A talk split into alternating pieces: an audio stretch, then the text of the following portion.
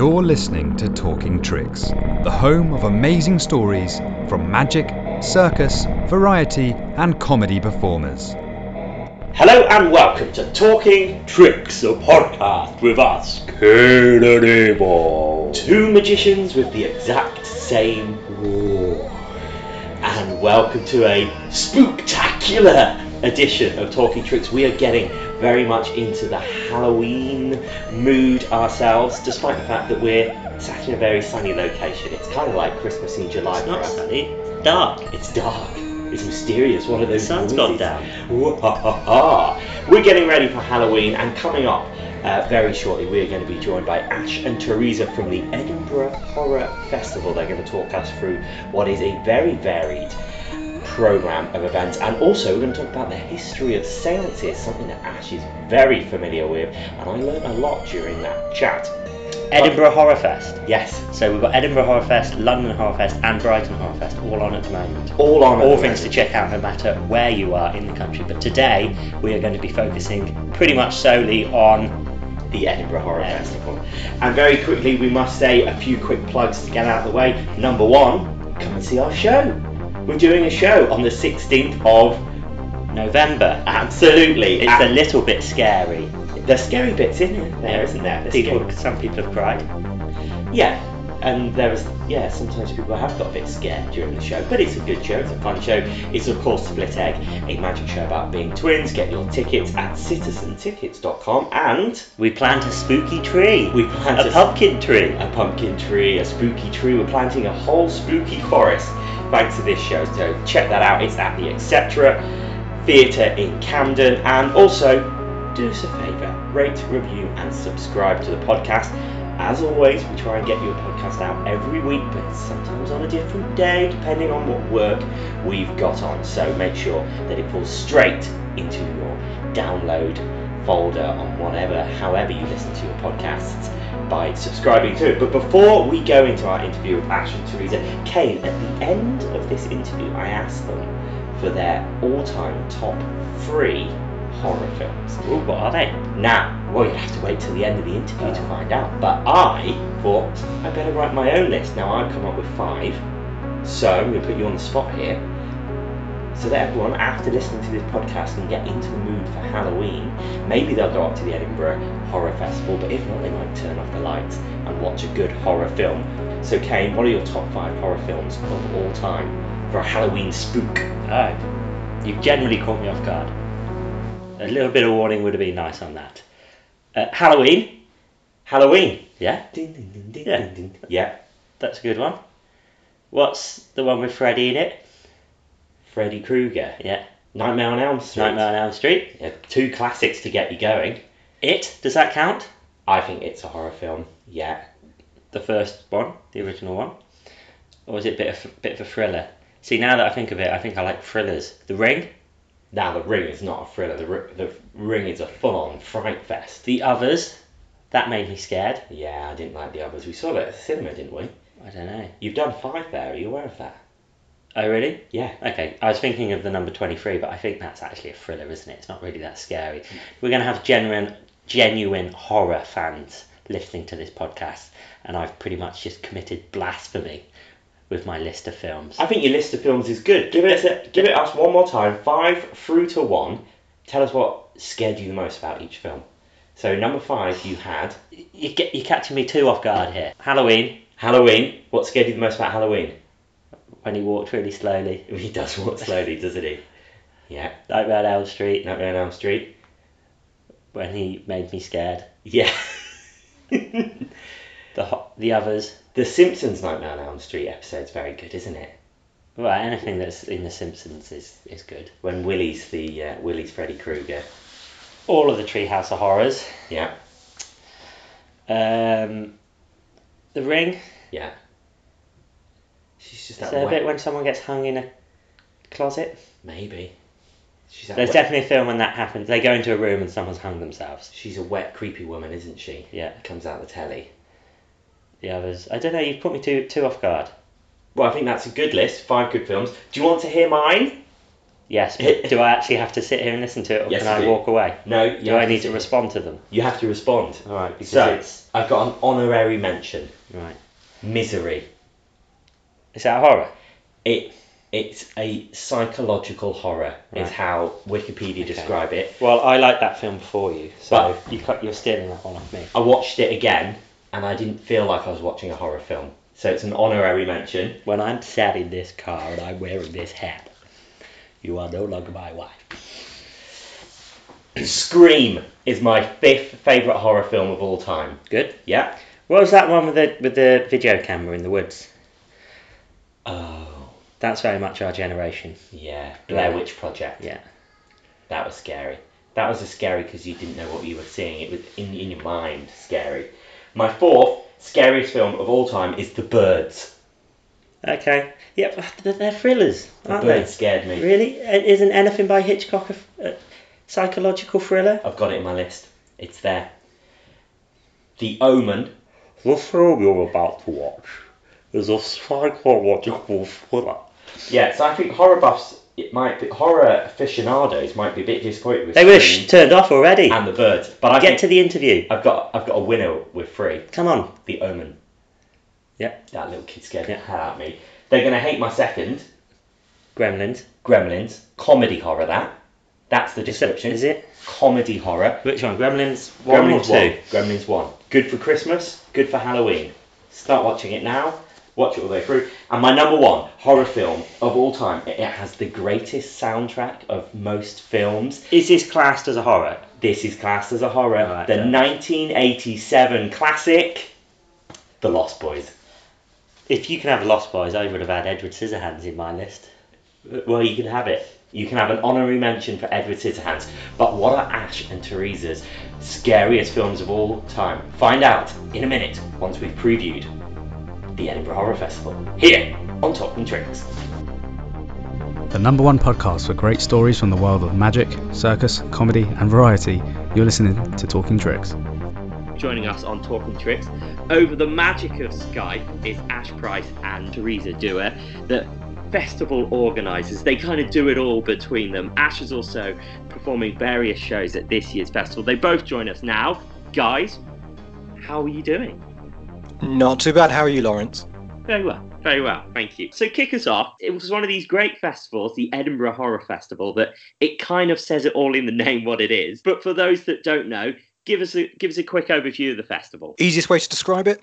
Fringe of horror. Imagine you've got the Edinburgh Fringe going on, but all of the shows that are in it are involved or connected in some way to horror, paranormal, supernatural entertainment. That's the quickest, easiest way to describe it. and I think it does it perfectly. the festival's program it, it's got this emphasis on horror for obvious reasons but it, there's a real kind of cross section of you know theatre comedy magic film as well is Mhm. there anything that does particularly well with audiences or do they just lap it all up? All of it seems to do quite well. Um, obviously, different shows and different genres have their own particular fans, but you often find people coming along to, say, the Banshee Labyrinth one night, and they'll start there at the beginning of the evening, and they'll just spend the entire night going from room to room, to show to show, and just taking in everything that's on offer.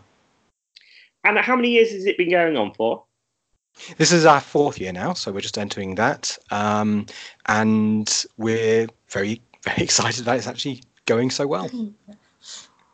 and how's the festival evolved over those four years what makes this year um you know particularly different from other years So this is my first year on the committee, but one of the ways that I've seen it evolve, because I started two years ago as a volunteer, um, is we've expanded our program quite a bit. So we're actually program-wise, we have over 30 shows, which makes us one of the larger horror festivals um, in the UK right now. We've also started working with the Edinburgh Dungeons, Dungeons, which is super exciting. Um, they they're actually host, hosting our launch party they're letting us run a tour with them and that's a great partnership that started this year we've also started um, continuing our sellout shows at Lauriston Castle, which are a huge thing that people love and they sell out usually in September, a few weeks after we just announced them, which is always exciting.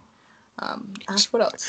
So we've evolved in, in so much as we've started, like Teresa says, working with other organizations, other groups, other uh, entertainment companies. And we've evolved in such a way that we've developed a lot more following from site specific work and quirky, odd little shows and gigs that you might not usually see on the a, a standard theatre and performance lineup. So last year we had a, a, show that took entirely place on a boat, it went down a canal. Uh, this year we have site-specific shows out at Lauriston Castle. Uh, we're doing unique tours with the, the Edinburgh Dungeon. So we've changed in so much as we went from originally just setting out to be kind of like the fringe, but with just horror entertainment. And we've developed on that to incorporate different areas of performance and different areas of entertainment as well. And we've really found ourselves finding our place now and finding our feet of where we are on the entertainment scene. Talk me through a little bit then um, uh, the actual program. Kind of tell me some of the, some of the shows, some of the key highlights. Obviously, there's, there's, as you said, about 30 shows this year, so I don't expect you to name them name them all um, off the top of your head. But but what are some of the things um, that audiences can expect? One of the shows that I'm quite keen on seeing myself, of course, and I do want to see as many as I can, all of them if I could. Uh, but then we've got Danger Dave Rubens coming back this year after a, a two-year break. Uh, he's doing his stunt magician show, which is some really out there and dangerous and uh, questionable uh, material, which is really, really good and really entertainment and genuinely terrifying. Uh, we're also doing some work with uh, an organization called Haunted Publishing, and they're bringing to us just for one night. They're doing uh, uh, a reading of their collection of Gothic material from Edinburgh's history and from Scotland's history wider, uh, haunted voices, Gothic storytelling, and they've got a few performers and authors and writers coming along to talk about that and talk about readings uh, from the from the collection, and so that's going to be really good fun. Uh, Stand Up Horror is another one of our shows that we have every year and is extremely popular. Well received, very popular. It's Alex Stannenforth, who's also on the committee, and his shows are always slightly bizarre. So, Stand Up Horror is basically him creating a horror story based upon influences from the from the audience. So he'll start with a general idea, maybe they're fighting arachnid monsters this time, and basically the audience is, gets to choose as a choose your own adventure, which is always quite exciting and gets very bizarre very quickly. Um, yeah, so we're also uh, having live podcast recordings this year. We've got Middle Below, who are doing a, a live podcast recording of their horror uh, radio series. Uh, we've got a show called Carnival Macabre, which is uh, a two-person, a two-hander show, and they're taking on different freak show characters and uh, performing in uh, a carnival style. We've got a chap called uh, Jordan Phillips who performs as Rain of Destruction, and they'll be staging their Fright Club, which is a sort of horror version of RuPaul's drag show. Uh, so we've got lots of different things going on. Uh, there's also uh, because this is the 35th anniversary year of Ghostbusters, we've got a gentleman called Des O'Gorman who'll be performing his Still Ready to Believe You show, which is a stand up comedy show about the influence on his life of the Ghostbusters franchise. So we've got lots of different things and lots of different styles of shows on it sounds incredibly varied and, and mm-hmm. incredibly exciting. There's also, you know, a, a, feature that I suppose kind of has to be on on all sort of uh, horror festival programs. There's a Rocky Horror Night. Talk to us a little bit about that. So the Rocky Horror Night, yeah, we have that every year. We have to have that every year because it's Rocky Horror.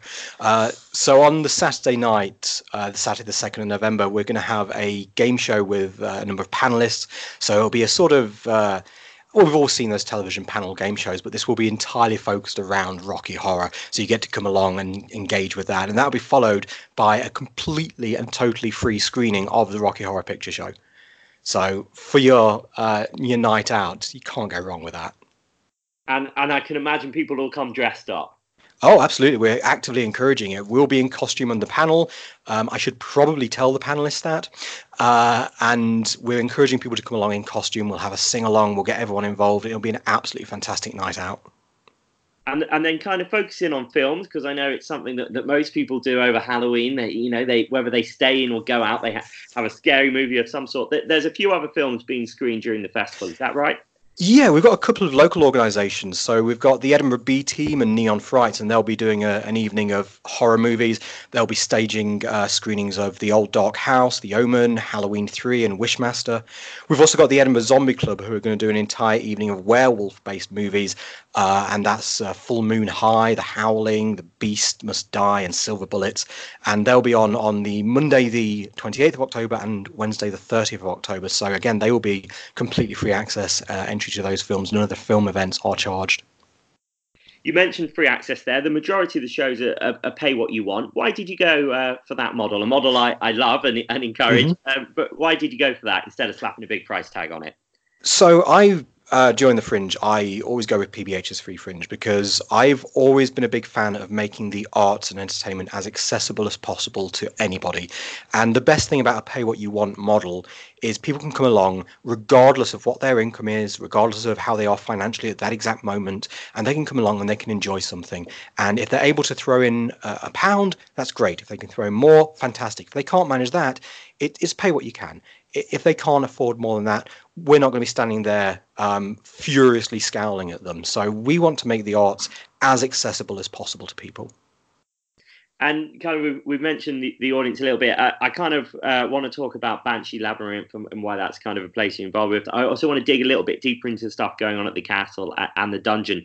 Um, mm-hmm. But the, audience is for this. Is this very much a kind of edinburgh based audience or is it is it kind of similar to the fringe where there's people coming from kind of all over scotland and uh, other places to visit?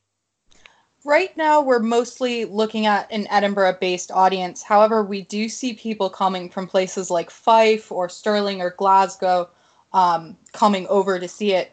We aren't really big enough to attract a large audience from outside of those regions yet but we're trying um, it's still very much in that growing stage because Edinburgh, as haunted of a city as it is, it doesn't have a huge tourist scene around specifically Halloween, which is something that we're working on trying to develop.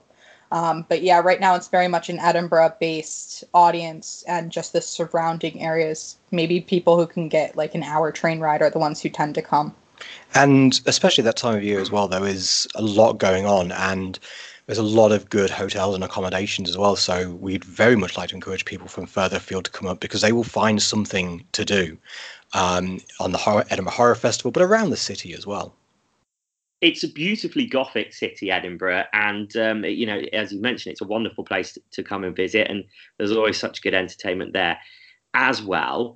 Um, I wonder why do you think the public kind of still has this appetite for horror? You know, certainly around Halloween, people want to do something spooky, but I kind of feel all year round, people, people do like we, we like a good scare.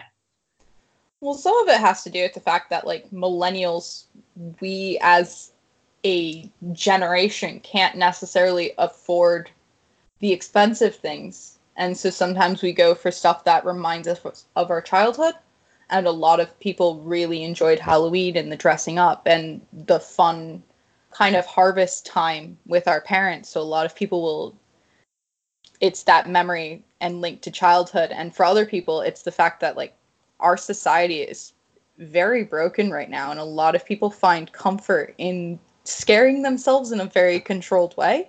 Um, it's kind of a form of escapism, which is very interesting to see that our world is scary, but people like to escape into the horror and to be scared in a safe way. So it's kind of bizarre that way, but that's how I see it anyway. And Edinburgh Dungeons is probably a place that people are, are, are, used to kind of an environment to go in and, you know, be scared characters running around, interacting with them and all that kind of thing. The, the events during the festival that that are on at there.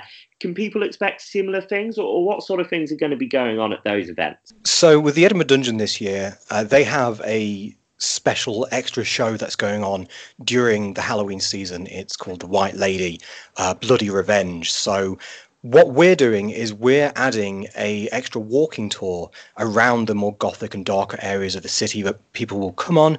They'll get an adults only uh, tour from myself and uh, another local tour guide, and we'll be telling tales of uh, tales of terror and stories of Edinburgh's darker past. It'll be very interactive, very very much mature and entertaining, and we'll then be taking them to the Edinburgh Dungeons, where they'll be able to go into the Edinburgh Dungeons, go around there, experience the Edinburgh Dungeon, as well as getting the Halloween show as well. So it's a really unique opportunity to cover various parts of Edinburgh its history, its entertainment, and its horror. So that's the stuff we're doing with the Edinburgh Dungeons, and it's our first year working with them. So we're really, really excited to see how this develops. We also have the launch party that's going to be held there, which is an exclusive party that we've basically invited a lot of press and other industry people to come and basically explain about the horror festival and get them excited about the horror festival as well. So the Dungeons has been kind enough to offer us the ability to take the press and industry people on this on a free tour and then offer to host the launch party for us, which is amazing. Yeah, I absolutely the the partners we're working with, the Banshee Labyrinth, the Dungeon, and uh, the Edinburgh Museums and Galleries out at Lauriston Castle, they've all been absolutely fantastic and extremely supportive. I want to touch on Lauriston Castle and, and Banshee, but before then, th- this tour sounds absolutely fantastic and the kind of thing um, I think people will be really, really into. Um, h- how long how long is that going to get take? Uh, how long will that go on for? So the total length of time is two hours and 15 minutes. So you'll get two hours, 15 minutes of absolute terror.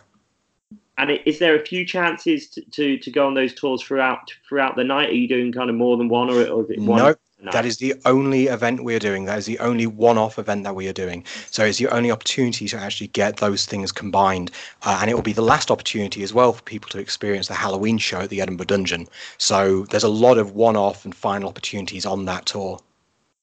And at Lauriston Castle, then what what's what are the events there? So at Lauriston Castle, we're helping to develop their Terror Trail, which is a morning event, and that's a family-friendly adventure around the grounds of the castle. So there'll be riddles and clues to find. Uh, there'll be interactive characters inside the castle. There'll be some magic and storytelling, and um, some guided tours, some uh, activities, and some crafts in there, and some snacks and drinks.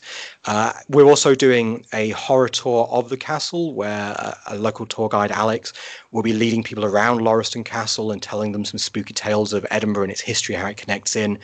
Uh, we have a show called The Haunted Hunt, which is an interactive adventure uh, show. It's a, a really fun and unique little experience, and people get to go on that and they'll interact with their uh, people in character.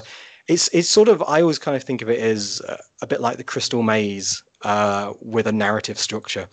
And then finally, the other event there is the Twilight Seance, which will be uh, this is one I'm running, and that's in the evenings, and is a Victorian-inspired seance. It involves a cabinet seance demonstration as well, and these have always been extremely fun to do, and always very, uh, very good nights.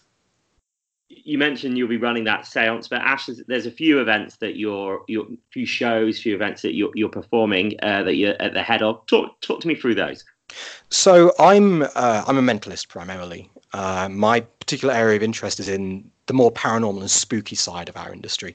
Uh, so I'll be doing a couple of seances. I'm also doing a show called Paranormal Illusionist, which is uh, elements of seance magic, some ESP, uh, and some spooky inspired demonstrations there, and a little bit of storytelling about Edinburgh's haunted and supernatural history. Uh, I'll also be doing my show How to Be a Psychic Con Man on the 25th, which is essentially teaching people how they can bend metal and read minds and use their abilities to recreate these wonderful skills and these wonderful abilities. And what what got you into this, Ash? Have you kind of were you always into the the darker side of magic, or was it a, a very a traditional sort of uh, classic tricks growing up, and and then you kind of got into it? No, actually, I when I was younger, I was not a fan of magic. I I think I got a Paul Daniels magic set for Christmas and played with it once. Uh, it wasn't until I was actually in my twenties when I really started get, getting into it, and that had been because I, I, I was an actor. And as all resting actors do in Edinburgh, I worked for the ghost tours, and that that got me interested in the paranormal and the supernatural and in the world of the psychic. And so I started looking at things like metal bending and levitations and all of that. And I was really curious how how they were doing it. And so I started researching it purely from the point of view of, uh, of I guess, supernatural skepticism to try and find out what was going on. And that led me down various different paths that have resulted in me now uh, working as a mentalist. Uh, and it all very much came about by chance and by accident of my interest in this weird and bizarre world. And that's stayed with me. I've always enjoyed that element of it. I've always enjoyed uh, the stuff that the, the, spiritualists used to get up to back in the 19th century, you know, with their cabinets and their ectoplasm and all of that. And I was, I, I was always fascinated by it. And that's, that's what led me to where I am. And I, I, imagine you've done a fair bit of research then into seances. You know, they, they were such sort of big oh, yeah. for want of a better phrase. Um, why did why do you do you feel the public was so interested in, in it at the at the time that they were uh, as big as they were? So lots of things were happening when spiritualism first comes about. Uh, you've got a very occult-obsessed society with, especially in Victorian in, uh, Britain, uh, you have a society that's very obsessed with the occult, and as to in America, you've also got a lot of social changes taking place, and spiritualism offered something a little bit different. It offered something that could be demonstrated as being concrete. You know, you had the Fox sisters with their spirit raps, and you had uh, people like Katie King with their manifestations, and you had all of these people presenting what appeared to be very real and very genuine, tangible evidence. And so I think all of that very much combined as a perfect storm to create this this movement, this religion that still hasn't gone away, that is still there. It may have changed and shifted ever so slightly, but it is still very much what the Fox sisters created those 170 it's, years ago. It's still changing. The spiritualist um, church has is currently slightly divided and still changing even to this day.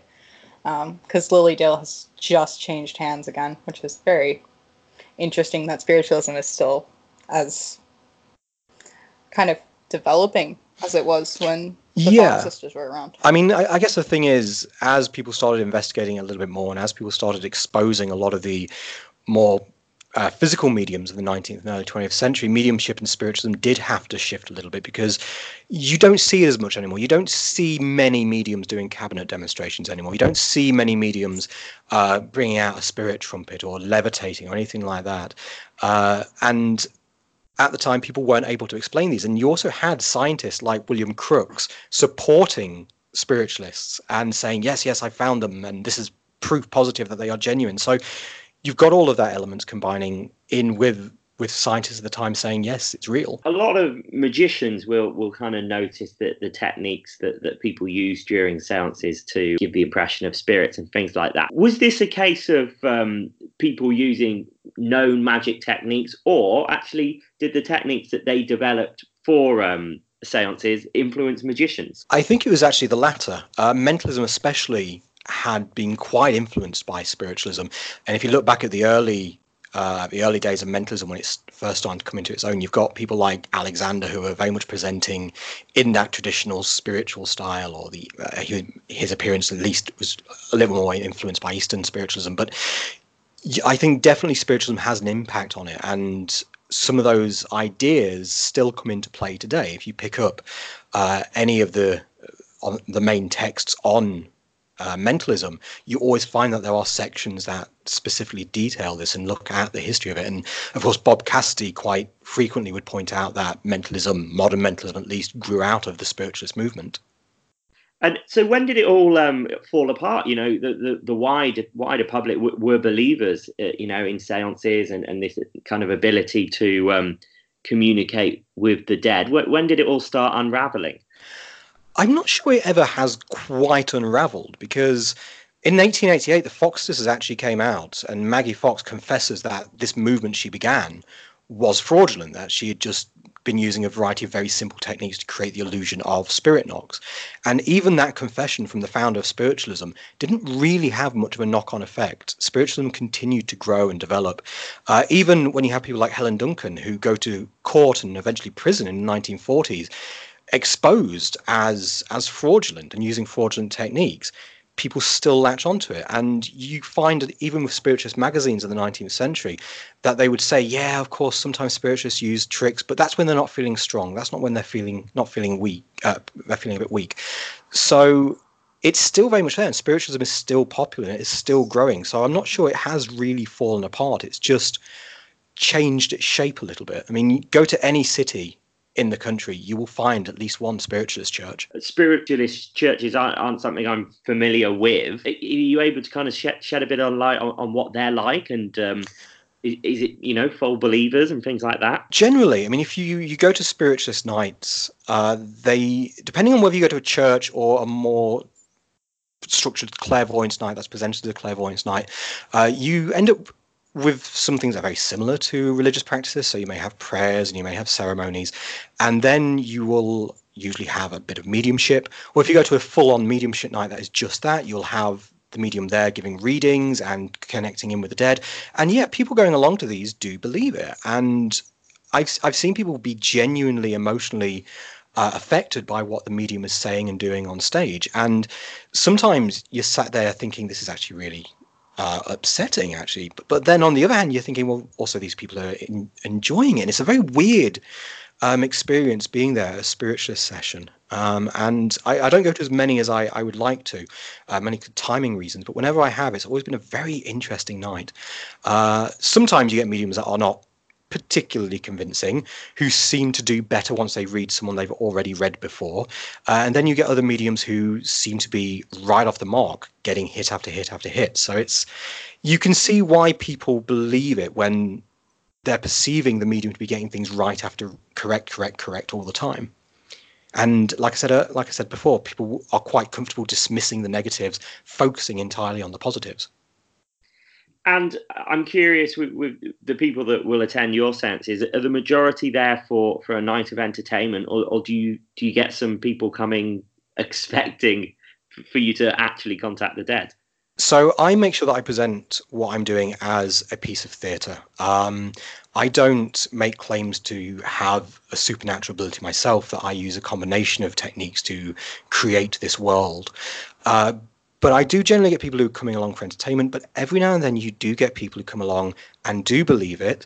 Uh, and even if I'm saying what I'm doing is is theatre, they still insist that no, no, there's got to be something to it. There's definitely something to it. Um, and I'm sure I'm not alone in the mentalism community of having had people come up to you and say, "Oh, I know you say you're not psychic, but you are a bit, aren't you?"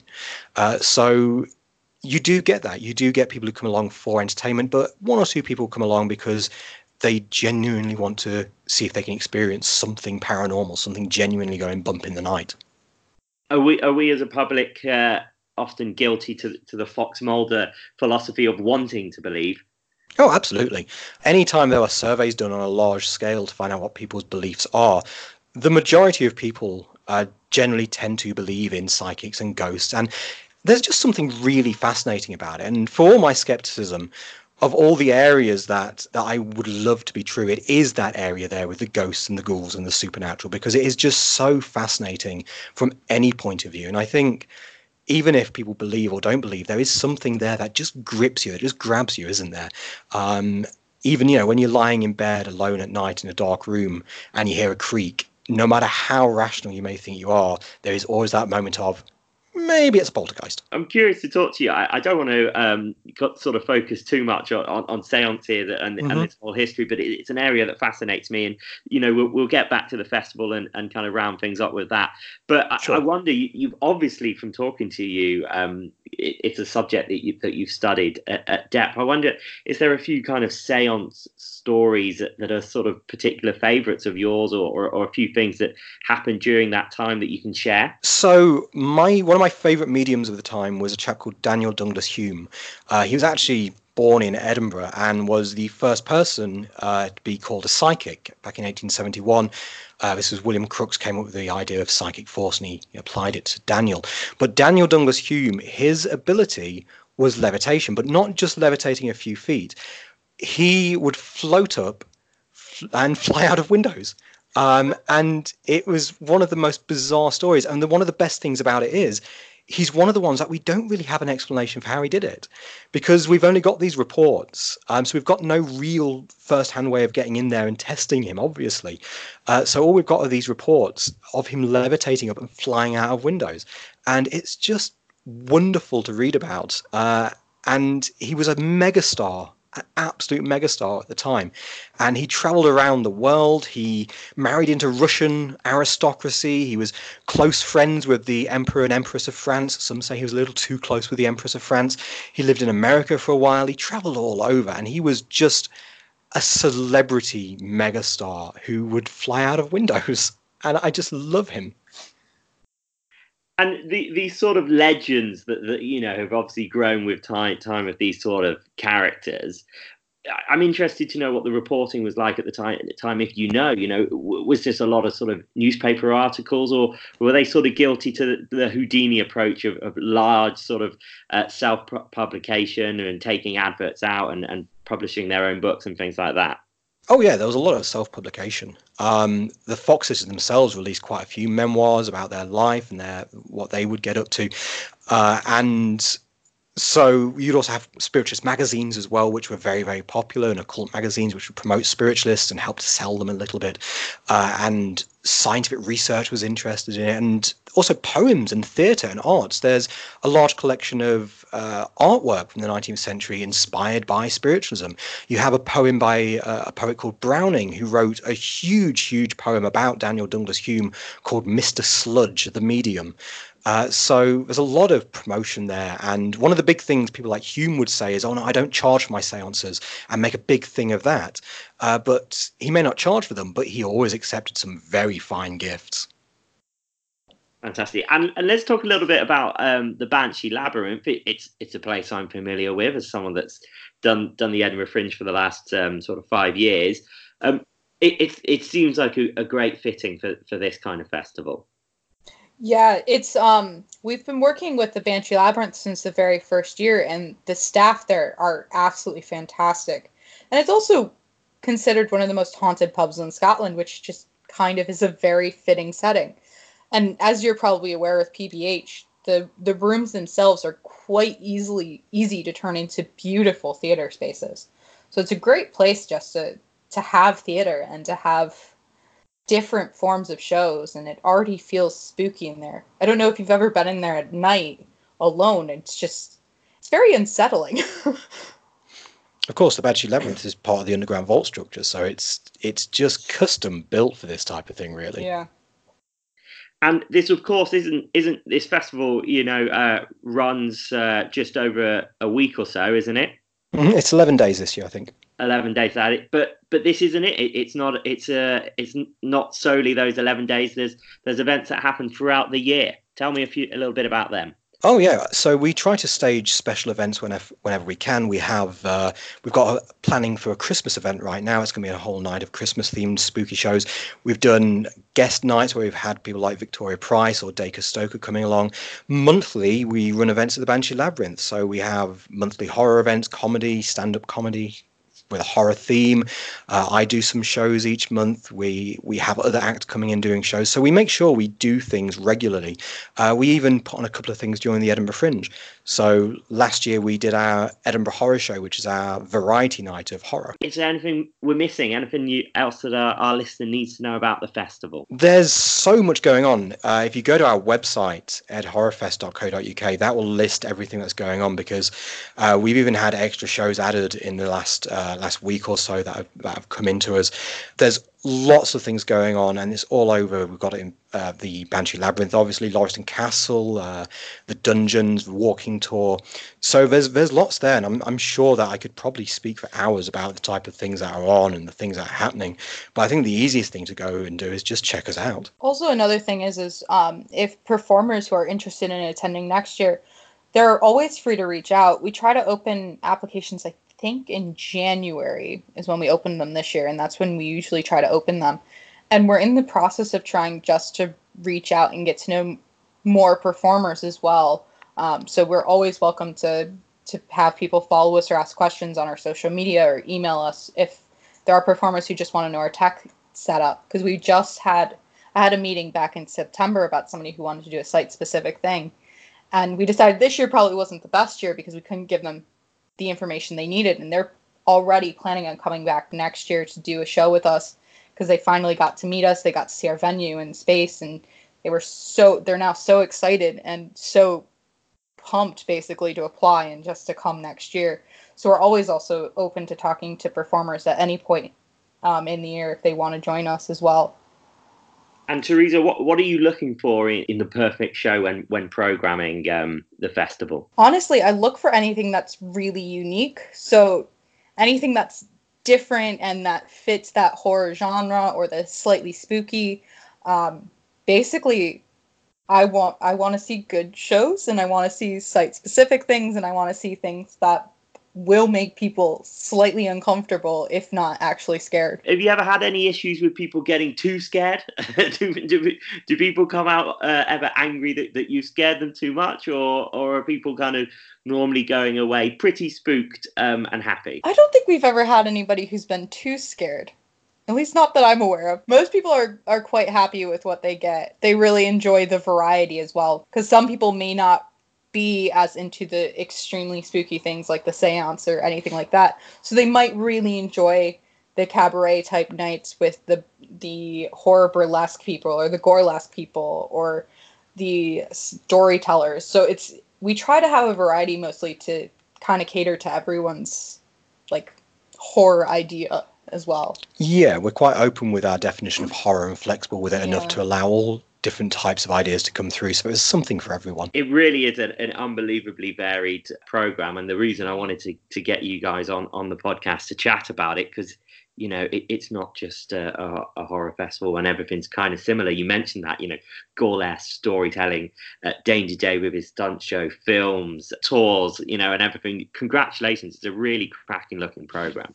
Thank you. Thank We're you. extremely excited about it ourselves, and I, I want to get to see as much as possible. To be absolutely honest, I'm going to be exhausted by the end of it, but it's going to be worth it. And obviously, we hugely encourage the population of Edinburgh and the surrounding areas to come and check out as many of those shows as possible. Um, just for a little closer, guys, maybe to get people in the mood for, for a bit of a scare or a little bit of horror. If both of you could give me maybe your, your top three, if you can, horror films of all time, what what to get people in the mood for. And Teresa, sorry to put you on the on the spot first, but we'll have to go ladies first. um, so I honestly haven't seen that many horror films. I think Ash has introduced me to most of the horror films I've ever seen. Um, so, She but scares I really, easily. yeah, I do scare really easily. Um, but the fog was really, really good. Um, I really enjoyed that. Rocky Horror is definitely in my top three, even though it's not traditional horror. I mean, I could be really cheesy and say the Addams Family. It, it's kind of horror. That's fair. but the I Addams Family those, is those great are for three Halloween. pretty good films. I'd, I'd encourage the listener to listen to them. Ash. yeah, absolutely. So my favorite horror film of all time is The Changeling with George C. Scott. It is one of the few films that has genuinely scared me, even as an adult. And if you haven't seen it, definitely turn the lights out, sit it by yourself, and watch that movie. Uh, I would have that followed by The Mothman Prophecies, which is just a very unnerving and unsettling film.